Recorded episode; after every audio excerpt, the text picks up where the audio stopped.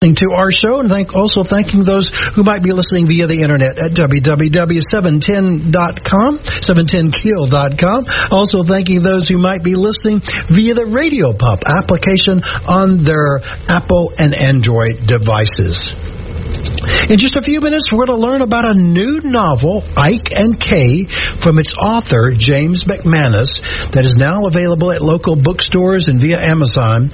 So listen to this, keep listening to this show to learn some interesting information from the author of this book, Ike and Kay. Today is Saturday, June the 23rd, and we are broadcasting our show from the studios of News Radio 710 Keel, a town square media station located in Shreveport, Louisiana. However, today's show has been pre-recorded, so we will be unable to accept call-in questions and comments from our loyal radio listeners. Be sure to pick up the June issue, of The Best of Times, at one of our 522 distribution locations throughout the area. Also, you can view and download copies from our website at thebestoftimesnews.com, as well as downloading copies of our Silver Pages Senior Resource Directory. In addition, you can listen to previously broadcast shows here on the Best of Times Radio Hour from our website or from iTunes podcast. We want to thank the many, many people who are listening to our radio show, uh, previously broadcast radio show, via our um, uh, application on Apple iTunes. Want to also mention that next Saturday, June the 30th, I'll be broadcasting live from the Barnes & Noble's uh, book location here in Shreveport, Louisiana, located on Youree Drive, and I will be discussing with the author Gregory Finch. He's an author and lecturer, and he's going to discuss his new book, which is quite interesting book, and I think you'll definitely enjoy reading it. But we're going to discuss it in nth degree detail about how he came up with this idea. The book is Does a Frog Remember Its Tail? So that's an interesting, going to be an interesting deal. So make plans. It's next Saturday, June the 30th at Barnes & Noble in Shreveport, beginning at 9 a.m. again, uh, Central Time broadcasting. So listen to it on the on the radio, on the internet, or you can come live and listen to us broadcast from the Barnes & Noble, Barnes & Noble store in the Shreveport and Bossier City area. We also want you to make plans to attend the upcoming Senior Expo that we'll be having, Senior Disability and Rehabilitation Expo, that will take place on Wednesday, July the 25th from 10 a.m. to 2 p.m. located at the Louisiana State Exhibit Museum located at 3015 Greenwood Road in Shreveport. Again, this will be a the first annual and only really there has never been a Disability and Rehab Expo in our area, but we will host one beginning on Wednesday, July the 25th, 10 a.m. to 2 p.m. at the Louisiana State Exhibit Museum them this particular expo is designed to empower people with disabilities of all ages with needed information, resources, and technology to enhance their lives. There are going to be a wide array, uh, variety of businesses, agencies, and organizations that will provide information to you about the general health, rehabilitation, and disability products and services. Of course, it's free and open to the public, free parking, free educational presentations throughout the day, numerous door prizes, and many, many giveaways. Door prize winners and poker rally winners must be present to win. Again, this particular disability and rehabilitation expo is proudly sponsored by our friends at Snell's Orthotics and Prosthetics and is hosted, of course, by the Best of Times magazine and radio show. But at this particular senior disability and rehab expo, we will feature a TBT poker rally contest like we have done several years in the past. This will benefit the Food Bank of Northwest Louisiana um, to participate in this rally, just bring five canned goods or non-perishable food items to the expo, and you will receive a poker hand. You will receive a poker card, and five of these particular cards, the top uh, ten winners will win some fabulous door prizes, uh, but must be present to win at the 2, 2 p.m. announcement of the winners of the top highest poker hands. Again, for more information, pick up the issue of the Best of Times in our July issue, but also also do call us at 636-5510. Remember to thank our advertisers and sponsors of the Best of Times Radio Hour, as well as our the advertisers in our monthly magazine, The Best of Times. Remember to visit our website at www.thebestoftimesnews.com for announcements made during today's radio show, as well as information about upcoming events, activities, and news that you can use. We'll be right back with more information, but now a word from our sponsors and advertisers who make this radio show possible. You're listening the Best of Times Radio Hour here on News Radio 710 Keel, proudly presented by Hebert's, Tendon Country of Shreveport, your Dodge, Chrysler Ram, and Jeep dealer. Gary's got more of the best of times coming for you on 710 Keel. Now, back to the best of times with your host, Gary Calligas. Welcome back to our show, the Best of Times Radio Hour, proudly presented by Hebert's, Tending Country of Shreveport, your Dodge, Chrysler Ram, and Jeep dealer. I'm Gary Calligas, and I thank you for listening to our show today. Joining me on my show is Mr. James MacManus, internationally known author, historian, and he's on our show to discuss his new novel that was released on June the 5th, uh, titled Ike and Kay. It's a sweeping love story at the heart of World War II regarding General Dwight D. Eisenhower and Kay Summersby, the, uh, with, which having their infamous and star-crossed affair. Thank you, James, for joining us today here on the Best of Times Radio Hour. It's a real pleasure to join you, and thank you for asking me. So, uh, your latest novel, I'm going to tell all our listeners out there, I have finished reading it, and I found it quite remarkable, and I think it's it's a it's a good book, both for men and women. Um, it, it, yes, it involves an interesting love story, but uh, it brings about uh, uh some interesting aspects that I that your dialogue and your thoughts making these characters come come to life. They were they were real, but you're you're getting them having their dialogue. Even though I knew the ending based upon historical facts, and I still still thought it was a quite enjoyable and great read. And I do recommend that to many of my all of my uh, radio listeners out there. So, give us a little bit of you. You mentioned in your acknowledgement that you have never written a book which required more help and advice from others. So, why is why is the the, the, the new novel Ike and Kay this intricate? Well, firstly, I had to do a, a huge amount of research, obviously, because although this is a historical novel, and I've written such books before, I try and take great care to ground the narrative, the basic spine of the story, on what actually happened. Now, with General Eisenhower and Kay Summersby, um, it was very important to me to get that right, because of course there's a lot of controversy about what really happened between these two people. Um, there's no question they had a very close relationship throughout the war. They were together for Eisenhower three and a half years uh, in Europe almost every day. No, in fact, every day. And um, Eisenhower only left the European theater once to visit Mamie back in Washington, his wife. So uh, the fact that they were that close to that tumultuous period in history meant to me that I had to really understand and get right what actually happened. And I think, I will say modestly, that I've done that in the book. The, the basic history is there. Well, I, I definitely agree with that. So you you you you, uh, reference various other many of the books about this particular fair and this particular story. Absolutely. I mean, uh, Eisenhower, of course, has had many, many uh, biographers. Very big uh, books that have been written about both his wartime uh, leadership and his subsequent political career.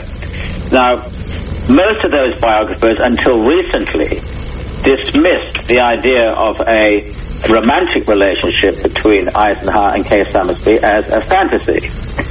And uh, it was her fantasy, they claimed, and she basically made the story up in the book she wrote as she was dying called Past Forgetting. But that uh, uh, cover up, which essentially is what it was, has been proved to be false. And a recent biographer of, of, of Eisenhower, a very distinguished historian, American historian called Jean Edward Smith, has come to the conclusion and provided evidence for the conclusion that not only did the affair take place, but that, and this is really controversial, but true, in May 1945, Eisenhower wrote to General George Marshall, the American Chief of Staff, asking to get a divorce. Now, that letter has been highly controversial. Whether it existed or it didn't exist has been a matter of to and fro. But now, looking at the facts that have come uh, to light recently, it's quite clear that Eisenhower did write that letter. And also, you referenced in in your notes, and I can't, I don't, it wasn't referenced in the, in the story itself. That controversy was also uh, shown to be Truman, right? Uh, uh, had supposedly had the letter destroyed in the Pentagon file. Uh, that's right. I mean, President Truman, um, in the last year of his life, in 1971, gave an interview, a taped interview to a historian and journalist called Merle Miller, in which he said that he knew about the letter to George Marshall. It had been left in Pentagon files, and uh, this is at the time when he was the outgoing president, and he had it destroyed because he didn't want to tarnish the office of, of, of the presidency. And um, the point is, Truman and Eisenhower did not like each other. It wasn't a question of political parties. Obviously, Truman was a Democrat and Eisenhower was a Republican. They just did not get on. But even so, Truman went to considerable lengths to shield Eisenhower from the controversy that would have arisen had that letter become public property. Wow. Uh, I, I noticed, it, interestingly enough, this you the the promos about your book uh, mentions a box of chocolates started all of this. Explain to our listeners a little bit about that. Uh, that's another one, but it starts with with with a uh, gift of a box of chocolates. That's absolutely right. Um, let's just get the story. I mean, go back to how this all began.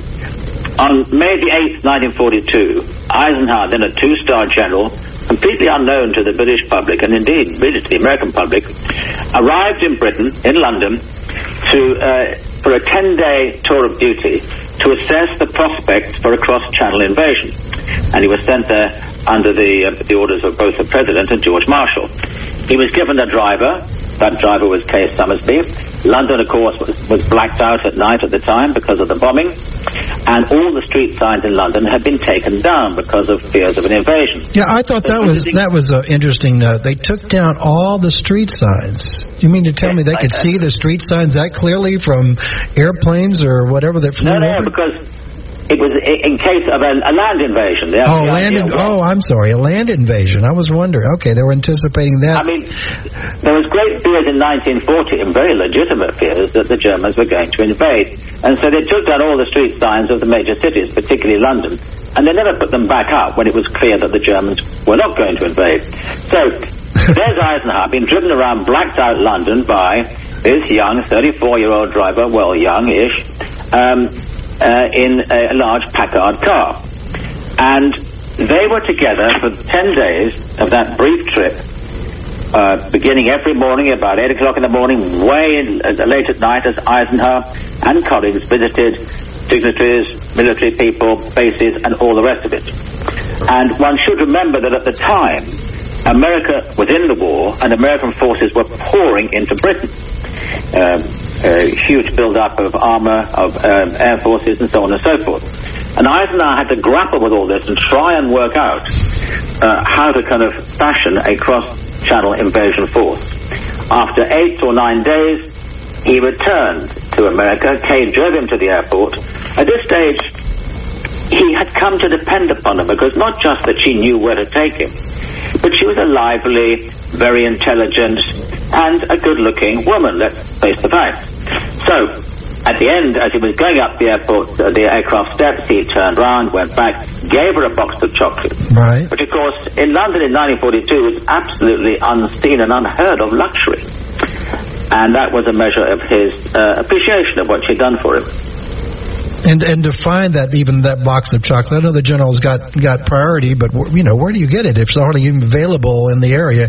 He must have he must have utilized a lot of um, a lot of tact and uh, concern. Find me a box of chocolates.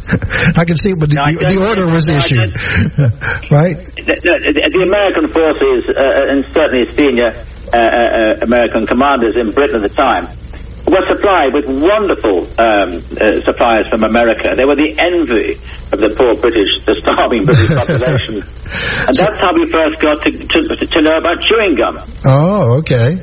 That, so the chewing gum started started also. They were Every little uh, boy in London, and a few of them that were left there, would go up to any American they would see and say, "Got any gum, chum?" I mean, Oh. that was the thing the Americans were famous for.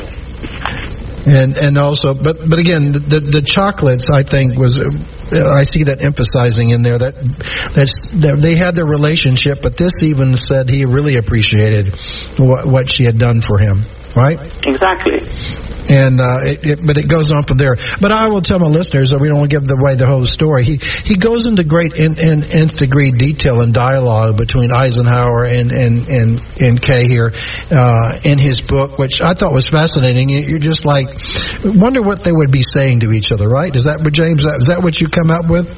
You you had the plot here, you had the premise, but you you've got to you've got to you know they're not living, they weren't interviewed, so you had to come up with this dialogue going going back and forth, and there wasn't a lot of dialogue, but there was dialogue, right? Absolutely, but um, I was hugely helped in this by Kay Summersby's two books. She wrote one book just after the war called Eisenhower Was My Boss, which was a straightforward account of her work with him and without any kind of controversial allusions to a relationship. And then in 1974, just before she died, she produced Past Forgetting, which was it's a book that has historians say now has the real stamp of truth about it. And in that book, she produced many of the actual conversations she'd had with Eisenhower. And the very loving conversations that they exchanged, the intimacies and so on and so forth, as the relationship developed. And it did develop very, very quickly. Um, I will go into that in a minute if I can, but the dialogue certainly it comes out of a lot of her own book as well, So, my imagination. but but it but it is striking, and it, uh, I think it started being very very official at first between them, right? I mean, she was she was designated Well- as to being his driver, uh, but it was very pretty much formal initially, correct? That's what I, I, get- I Uh, the not gist. really, no, because Americans were noted for the informality of their kind of behavior. They weren't stiff upper lip people like the, uh, the British uh, commanders. I mean, Eisenhower took Kay and with another American uh, general uh, to, to dinner at a big London hotel on his very first visit. He just said, "She's my driver. She's doing a great job. She can join us for dinner." That was absolutely unheard of in terms of military protocol in Britain, but that's what he did. So he, he definitely he went uh, uh, deviated from the path from the uh, the norms in the area, right? And it probably Yes, turned a lot of heads. Eisenhower always, sorry, Eisenhower always described himself as a poor, a poor farm boy from uh, from Abilene in Texas. In Texas. and that's the way he liked to kind of project himself. And so when he came into the British royalty and the British protocol, it, it, he said, "Why do I have to follow this?" Right? I'm sure he's thinking Absolutely. thinking to himself. So, uh, but I, but don't you feel like you have it so many times in this book that she also, even though they had this love affair, she she consoled him and and provided him with that escape that he it wasn't all strictly military. And I, I think he she was a I hate to say it's called scapegoat, but she was there to to console him and and this he had so many decisions to make that dealt with you know thousands and thousands of lives of, of the GIs. Absolutely. I mean, I don't think we can um, overestimate what Kay Summersby meant to Eisenhower during those war years. He was under huge pressure, taking monumental decisions such as the date of, of, of D-Day. He was working 18-hour days, smoking non-stop. He was a chain smoker, 60 cigarettes a day. He liked his whiskies in the evening. And the pressure was absolutely intense. And what she did for him was far more than just drive him around and be helpful and, and offer him advice. She would make his drinks in the evening. She would give him a back massage when he was all knotted up and tense. She would be there for him to talk to in a way that he couldn't talk to anybody else. And thus, she became uh, an essential sort of support for him. And it's often been said that without Kay Summersby, Eisenhower would not have been the effective war commander that he was, that he know he was. And I think that's a fair judgment. Oh, yeah, a very fair judgment. Uh, I thought another touching part of the book, we're not going to give everything away, was uh, uh, the the dog and the dog's name, loved by both of them, right? Well, exactly, and, and this is again, it is an, an indicator of the real deep affection, and let's put it that way, that Eisenhower felt for this woman. Um, she bought him a little black Scotch terrier, um, again to try and help him relax. He adored the creature. In fact, it, it followed him everywhere, even to North Africa. And when he gave it the name Telek, nobody, T-E-L-E-K, could understand why. Now, at the time, Eisenhower was staying out of London in a small cottage in Richmond Park, which is about eight miles from the centre. Once again, Eisenhower did not want the formality of living in a big hotel suite or a grand house in central London. So in this small cottage called Telegraph Cottage, he found peace and quiet. He'd go there at night and come back in the morning to London. And Telegraph Cottage meant a huge amount to him.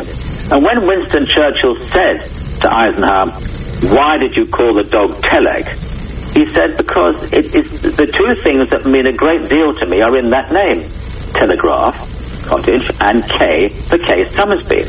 And Churchill understand, understood that immediately. So it was a sort of secret code name, if you like. Right.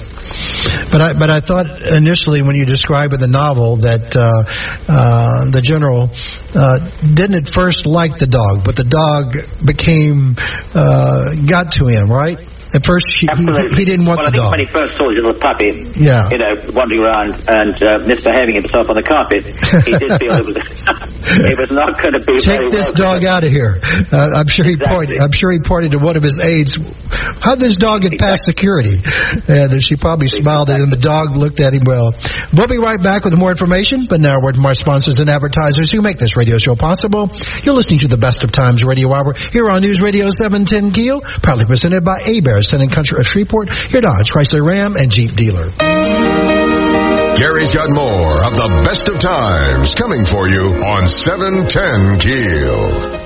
Now, back to the best of times with your host, Gary Calligas. Welcome back to our show, the Best of Times Radio Hour, proudly presented by Hebert's, Tending Country of Shreveport, your Dodge, Chrysler Ram, and Jeep dealer. I'm Gary Calligas, and I do thank you for listening to our show today. Joining me on my show as a special guest is author James MacManus, an internationally known author and historian. He's discussing his new novel, Ike and Kay. It's, it's regarding a, the sweeping love story at the heart of World War II between General Dwight D. Eisenhower and Kay Summersby. Thank you, James, for joining us today here on the Best of Times Radio Hour. It's a pleasure, Gary. So we we started off to give up a few aspects of um, of this novel. We want to give everything away. I encourage all our listeners to pick up this novel. It's been available at, uh, of course, on Amazon at various local bookstores, or you can go to various websites to pick it up.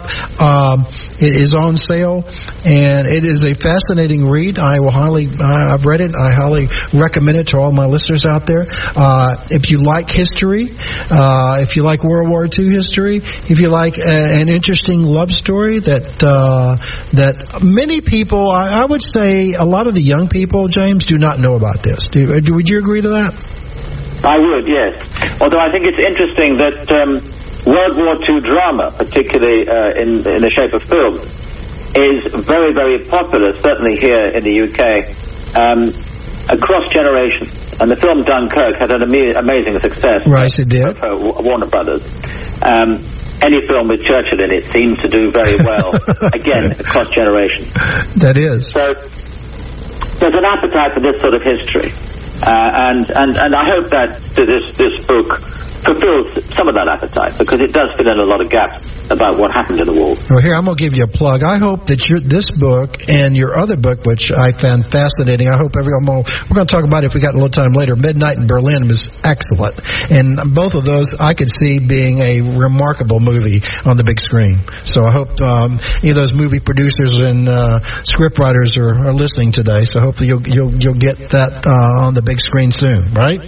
I hope I hope so too. Yeah. So going back going back to this, I, I thought that. Uh, you, you mentioned it, but I think you need to emphasize it to my American friends here that Ike was definitely a different sort of general, especially American general, living in the the the, the Brit, Great Britain in Britain at that time, but also in dealing with all the other uh, British officers and generals that he's been dealing with. He, he had a different I'm sure he had a frustrating feeling about some of the some of the decisions that he had to make and had to come up with these particular other uh, um, generals that he had to deal with, right? Absolutely. I mean, it's part of Eisenhower's genius, and I do regard him as a genius, as a wartime commander, that he dealt with huge egos in the shape of Churchill, General Montgomery, George Patton, and later on, of course, uh, General de Gaulle.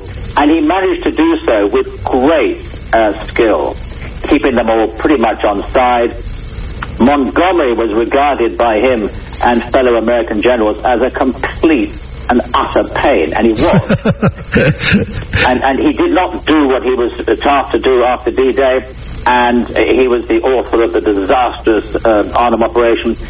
And Eisenhower kept his temper and kept his patience all through that period. So I think that's a great mark of uh, a mark of his genius, and he did it very, very well. Well, go to, that's a side step. Why did why was uh, Montgomery so adamant about not following the plan? Montgomery had won a great battle for the British um, uh, in in in North Africa against Rommel, right? And that made him a sort of a British hero, if you like. So he always felt that although Eisenhower was the commander in chief of the Allied forces, he felt Montgomery felt he had a sort of a, a right to be to make his own decisions. And after D-Day, Montgomery was given the task of taking the very heavily defended German town of Caen in France, C-A-E-N, pronounced Caen, and he failed to do so, mm-hmm. thus exposing the left wing of the uh, invasion force to German counterattacks. And it took him weeks and weeks and weeks. It drove Eisenhower mad.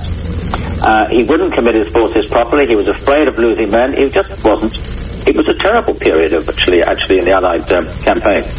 But as but as you said, Eisenhower uh, took him with a grain of salt, but but tried not to criticize him.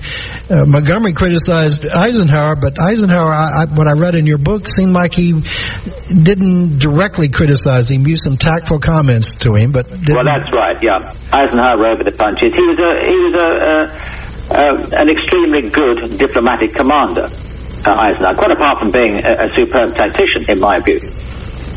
And uh, so, but again, the interesting uh, dealing with these particular gen- all generals, and um, uh, but again, Kay was at his side, and at some of these, I, I was amazed in your book. You, you you describe in detail about some of their important meetings where they tried some of the generals and other aides, and I'm sure other security people of their forces on both the British, all the sides, tried to get Kay to be escorted out, but he insisted that she stay there. Right? It, was amazing, uh, and it, it amazed the British. But Eisenhower insisted that Kay be at his side, even in some quite top secret meetings.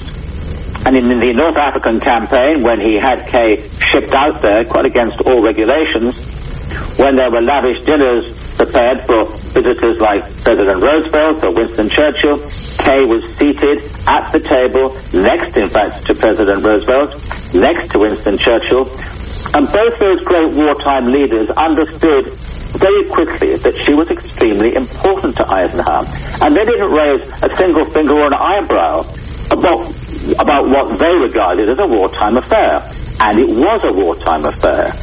And if there were any doubts about the intensity of Eisenhower's feelings for Kay, they were dissolved when he engineered American citizenship for her. Right. He gave her a rank in the U.S. Army once she'd achieved citizenship. And this was an extraordinary thing to do for a woman who was technically his driver.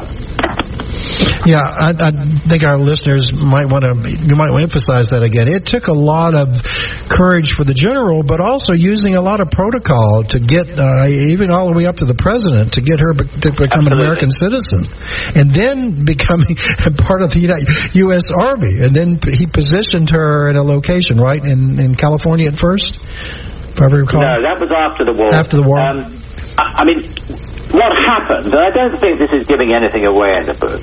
Eisenhower, as I said, had become so attached to Kay. She was so important to him. And one should remember that she was there at his side for sort of 18 hours of the day. And their relationship did become physical. There's no two ways about the, uh, her descriptions of this in, in her own book. Um, although I don't think, and she admitted that the affair was not fully, uh, how can I put this, consummated. It was physical, but not actually fully consummated because Eisenhower was sim- quite simply just a shattered man at night. He was tired, he liked his whiskies, and he had this exhausting burden of trying to um, keep all the generals in line and prosecute the war. But at the end of the war, he, without question in my mind and the mind of recent historians, he wanted to marry Kay Summersby. Right. And George Marshall, the American Chief of Staff, told him in a cable which, for which we have evidence that he would destroy Eisenhower if that happened. He would um, bundle him out of the army, and Eisenhower would never be welcome in America again. And that then changed Eisenhower's mind, and he changed literally. He turned on a, on a, on a sixpence, as we would say. Um, ambition trumped love and that, that Yep. that's the sort good, of I think good point there. point of the story. Yeah, and and you know, it's it's sad. You you see- you see her feelings, and he makes a lot of promises that he doesn't keep, and you'll see that you'll see that in the in the book as well. That you you elaborate uh, extensively. But, but what I was concerned, I think you you mentioned it in some of your um, uh, announcements about this book. Why did General Eisenhower not do very little to conceal his affair? I mean, he had the he had the know-how, he had the staff, he probably had the expertise around him to conceal it. But he di- didn't Well, didn't seem an like he extremely is. good question. So It's an extremely good question. I'm, um, to some extent, I think it answers itself because here we have a wartime commander uh, surrounded at all time by his aides, senior military figures, um, both American and British. The fact that Kay was at his side quite legitimately as a driver and a, a secretary meant that she was there anyway, and she would have been. It was accepted that she had to be with him. So he didn't have to conceal that much. What he did have to conceal was their affection, the little hand holding, the notes they passed between each other, and so on and so forth. But these became very evident um, to well people like Churchill, Roosevelt, and senior commanders, both British and American. So you're right, he didn't actually go to huge lengths to conceal it, but he didn't have time. This was a man under huge pressure, moving from one decision, one meeting, one location to another throughout long, burdensome days. So I think the idea, he just needed this woman, and that's really what it comes down to. And he would let nobody tell him that he didn't need her. There was no one dared to say to him, please get another driver. And don't forget that in all this, we must remember Mamie sitting, Mamie Eisner sitting back in Washington. I'm hearing all the rumors, seeing the photographs in Life magazine and other magazines of Eisenhower with his attractive driver at his side. And she wrote dozens, scores of letters to him um, on this very subject. Where are those letters now? They were destroyed after the war by members of the Eisenhower family because, of course, they made the case, her, her anxiety, for the fact that there was an affair, which has always been sort of denied by, by Eisenhower's biographers and by indeed his own family. Yeah, I was going to say that I'm sure there was correspondence going back and forth, and uh, I do, do recall that. Uh, the the other aspects of that, she probably knew about it, but uh, she didn't know what didn't know what to. Sometimes he's he's the decision maker. She's probably pleading with him in so many words or less. Uh, that that uh, this needs to stop. The other interesting, you might want to mention that in, in one of the photographs with Eisenhower and Kay, that was I didn't know they had they could Photoshop things back then. They took her out of one of the photographs. They did. And this is a sort of an index of, of well, when the Germans signed the surrender, this is 1945, May 1945, two senior German generals came to Eisenhower's headquarters in north of France and signed the surrender document with pens and then left. And Eisenhower then had a group photograph taken holding up those two pens with his senior generals and Kay Summersby standing right behind him, very visible, smiling over his right hand shoulder. When the Pentagon later that year released that photograph, she'd gone. Now, um, a number of Eisenhower's biographers, there's two books at least, published both those photographs to show how she had been airbrushed out of history. And that was very much what happened to Kay Summersby. Officially speaking, the Pentagon and the political establishment didn't want to recognize what had happened during the war. One can understand why. Eisenhower was en route for a political career, and it would have been very embarrassing. So that's what happened. So they, I was going to tell listeners, it's it's a matter of painting them out. That's what you call it. Is that what's? It's not electronically. Back then, they, they had to print and they had to do some sort of um, what was the airbrushing? Airbrushing the individual. I don't know the technical details, guy, but I mean the fact is you can see the two photographs. In one she's there, and the other she's not. So wow. how they did it, I don't know. I didn't know they had that capability back then to, to, to oh, make those kind of changes. High tech. Well, that was something I, I did learn, uh, uh, and two two parts of that particular photograph. Whatever happened to Kate? You might want to give our listeners uh, the rest of the story after this. What happened? Yes. Well, uh, Kay did not sit down and, and weep over the loss of the man that she loved. She picked herself up. She had American citizenship. Uh, she went to New York, taking this wonderful little dog with her. And of course, um, she wrote a book which became a bestseller. Eisenhower was my boss. In the immediate aftermath of the war, any book about Eisenhower became a bestseller. He was the national hero. Uh, she then um, uh, set herself up in New York. She was quite a celebrity in her own right. Um, and she did see Eisenhower one last time when Eisenhower was president of Columbia University. She deliberately crossed his path as he was walking to work and tried to get him to agree to come and have some tea with her. He wouldn't as he normally did in such situations, he turned bright red and walked on. That left her alone in New York, but she married a New York stockbroker. Again, the marriage didn't last very long because Kay Summersby never stopped loving uh, uh, Ike, the man wow. she called Ike, General Eisenhower. And I think that was clear from the vast books that she wrote. Um, and, and, she died of cancer in 1975. Um, a sad end, if you like, but she was a brave lady. Well, that's uh, again those little love stories that you'd ever know.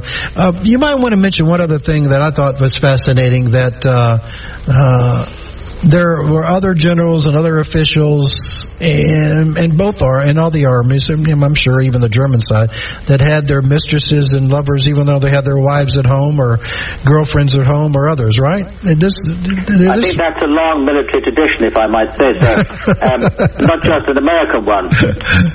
Uh, you know, it, it's sad, but a lot of people said, "Oh, golly, how could he do that?" Nobody, no other general did that. Says, wait a second. I think I remember rumor of Patton even having one. So, um, Patton, um, not Bradley, I don't think. Patton certainly did. He had what he called his Red Cross nurse with him all the time. Oh, okay. Um, um, so yes, that I mean that was not really very surprising. I don't think. Uh, but again, this is a fascinating, fascinating book. We'll be right back with more information. But now, a word from our sponsors and advertisers who make this radio show possible. You're listening to the Best of Times Radio Hour here on News Radio 710 Keel, proudly presented by Hebert's Town and Country of Shreveport, your Dodge, Chrysler, Ram, and Jeep dealer. Gary's got more of the best of times coming for you on 710. Now, back to the best of times with your host, Gary Calligas. Welcome back to our show, The Best of Times Radio Hour, proudly presented by Hebert's Town and Country of Shreveport, your Dodge, Chrysler, Ram, and Jeep dealer. I'm Gary Calligas. I do thank you for listening to our show today. Joining me on my show is James MacManus, internationally known author and historian. He's been discussing his new book, Ike and Kay, which is a sweeping love story at the heart of World War II regarding General Dwight D. Eisenhower and Kate Summersby. And we've been discussing this book. I highly recommend you pick up a copy. It is available at bookstores throughout the nation, and uh, you can go on to Amazon.com and the various other sources. Again, thank you, James, for joining us today to, to discuss this book. Any closing suggestions or comments about this book or rest of the story about this book? Well, yes, I'd like to make one point, which is this. That I in no way blame Eisenhower for the fact that he had this relationship during the war. It was a very intense relationship. He didn't want to uh, leave Kay at the end of it. But when he came out of the European theatre, when the war was over, then he um, you know, he came back to the real world, if you like, back to Mamie, back to Washington, back to uh, the realities of the political career that were looming. And I think one has to say that it was understandable then that the call of duty, if you like, uh, over overcame that of love. And so it, I mean, he did behave badly towards her. Jean Edward Smith, the historian, says that the letter he wrote her, which broke their relationship, was cold-blooded and ruthless. George Patton remarked that he would have said a warmer goodbye to his horse. Well, that's true, but I'm afraid to say that that was the price, if you like, uh, uh, uh, that Eisenhower extracted for taking on a political career, going back to his marriage, and Kay Summersby paid that price sad, but she understood it, I think. And I, I can't recall her best girlfriend told her that's going to probably happen, right? Didn't she say that at the beginning yeah. of the book? I can't remember the lady's yeah, name. she was warned. She, she was warned. You're quite was, right. She You're was warned right, several yeah. times. But it's Yeah. a fa- it's a fascinating book. Again, I highly recommend. But before I get you off uh, off the um, off the station, I, uh, I want to talk about two other fabulous books, which I've read both of these, everyone, and they're remarkable. Uh, they have again a historical aspect, but also a, a, a, novelist, and, and, and you you won't want to put it down. I, I finished, by the way, James, both these books in one evening. So I read them. I spent up hours finishing. Uh, tell them a little bit about Midnight in Berlin. Well, firstly, thank you for the compliment. M- uh, Midnight in Berlin is, again, set uh, uh, very much on the historical record. Uh, the British military attache in Berlin in 1938 arrived. He was a real-life figure, General Mason-MacFarlane. He realized very quickly that Hitler was not uh, going to uh, in, indulge in any kind of peace maneuvers. Hitler was bent on war, that appeasement policies were a complete failure. And basically, he proposed to assassinate Hitler from his second floor apartment at a time when Hitler was on the reviewing stand 400 meters away, uh, reviewing uh, the troops on his birthday in, in, in April 1945. That's right, 19, uh, 1939. And the British government looked at this proposal. It just wasn't cricket. It wasn't the way the British did things. So they turned him down and sacked him. And, you know, 55 million people or whatever it was died as a result of that Right. of a gentlemanly British attitude because anyway, it's a. it's- The real point of that, about that story is the Gestapo, who were a highly efficient, uh, brutal uh, organization, realized that this man was irrationally hostile to the regime and set about trying to implicate him using a, a woman in the brothel that they ran in a Berlin suburb. And the story, therefore, is a love story, uh, uh, uh, and, and it's a story which has, to some extent, a happy ending, I'm glad to say. It does. Oh, it's fascinating. I, I'm telling you, I, I, I couldn't put the book down to find out what the end of the story was. So it, another fascinating. and the other one is is which I, I I'm glad I read your book before I listen before I I. Uh, I, I, I've been seeing various movies. S- Sleep in Peace Tonight. Tell them a little bit about that. We got a couple of minutes here. Well, I think you have a great forgotten American hero in Harry Hopkins, who was one of Roosevelt's key confidants, advisors, advisor, lived in the White House. And it was Harry Hopkins who came to London at the height of the Blitz in January 1941, sent by Roosevelt on a special mission, one, to see whether Britain could survive, and two, to arrange what became the Lend-Lease project, under which Right. Britain received absolutely vital wartime supplies, including large quantities of spam, which we'd never seen before. And Hopkins' role in creating that relationship between America and Britain during the war, I think has been forgotten by historians. And again, this is a love story, and it's perfectly true that Churchill wanted to know what Hopkins was sending back to Washington, what he was reporting back to Roosevelt, and so once again there was a driver involved. Right. and there was a relationship. But the key thing really is the relationship between Churchill and Hopkins. That was a, a real kind of uh, diplomatic, political love affair, if you like. And Hopkins was a genius in, in doing that. He was, and and again, that that saved. I think it saved, helped influence the the the the, the tide in America was not to help, but he he emphasized it back to the to the president. that we need to take- Isolationism was, was Yes. absolutely rampant, and it's one of the many marks of the genius of President Roosevelt that he stood against it and turned the tide, as you say. Well, thank you, James, for joining us today. You were very informative. Uh, looking forward to talking to you in the near future about an upcoming book that you may be may be writing. So, thank you again for appearing here on the Best of Times Radio Hour. Thank you so much for having me on. I've really enjoyed our, our, our discussion. Have a great day. We'll be right back with more information, but now from our sponsors and advertisers who make this radio show possible. You're listening to the Best of Times Radio Hour here on News Radio 710 Keel, proudly presented by Hebert's, and Country of Shreveport, your Dodge, Chrysler Ram, and Jeep dealer. Gary's got more of the best of times coming for you on 710 Keel. Welcome back to our show, the Best of Times Radio Hour here on News Radio 710 Keel. Thank you for listening to our show today. Hope you'll join us next Saturday for another show that can benefit you or your loved ones. May God bless you and your family. God bless America. Have a great day and a great weekend. Thank you again for listening to our show. I'm Gary Calligas, wishing you and yours the best of times both today and every day. Have a great day. You've been listening to the best of times on 710 Keel. Join us again next Saturday at 9 for the best of times. This is News Radio 710 Keel, K-E-E-L, Shreveport Bossier.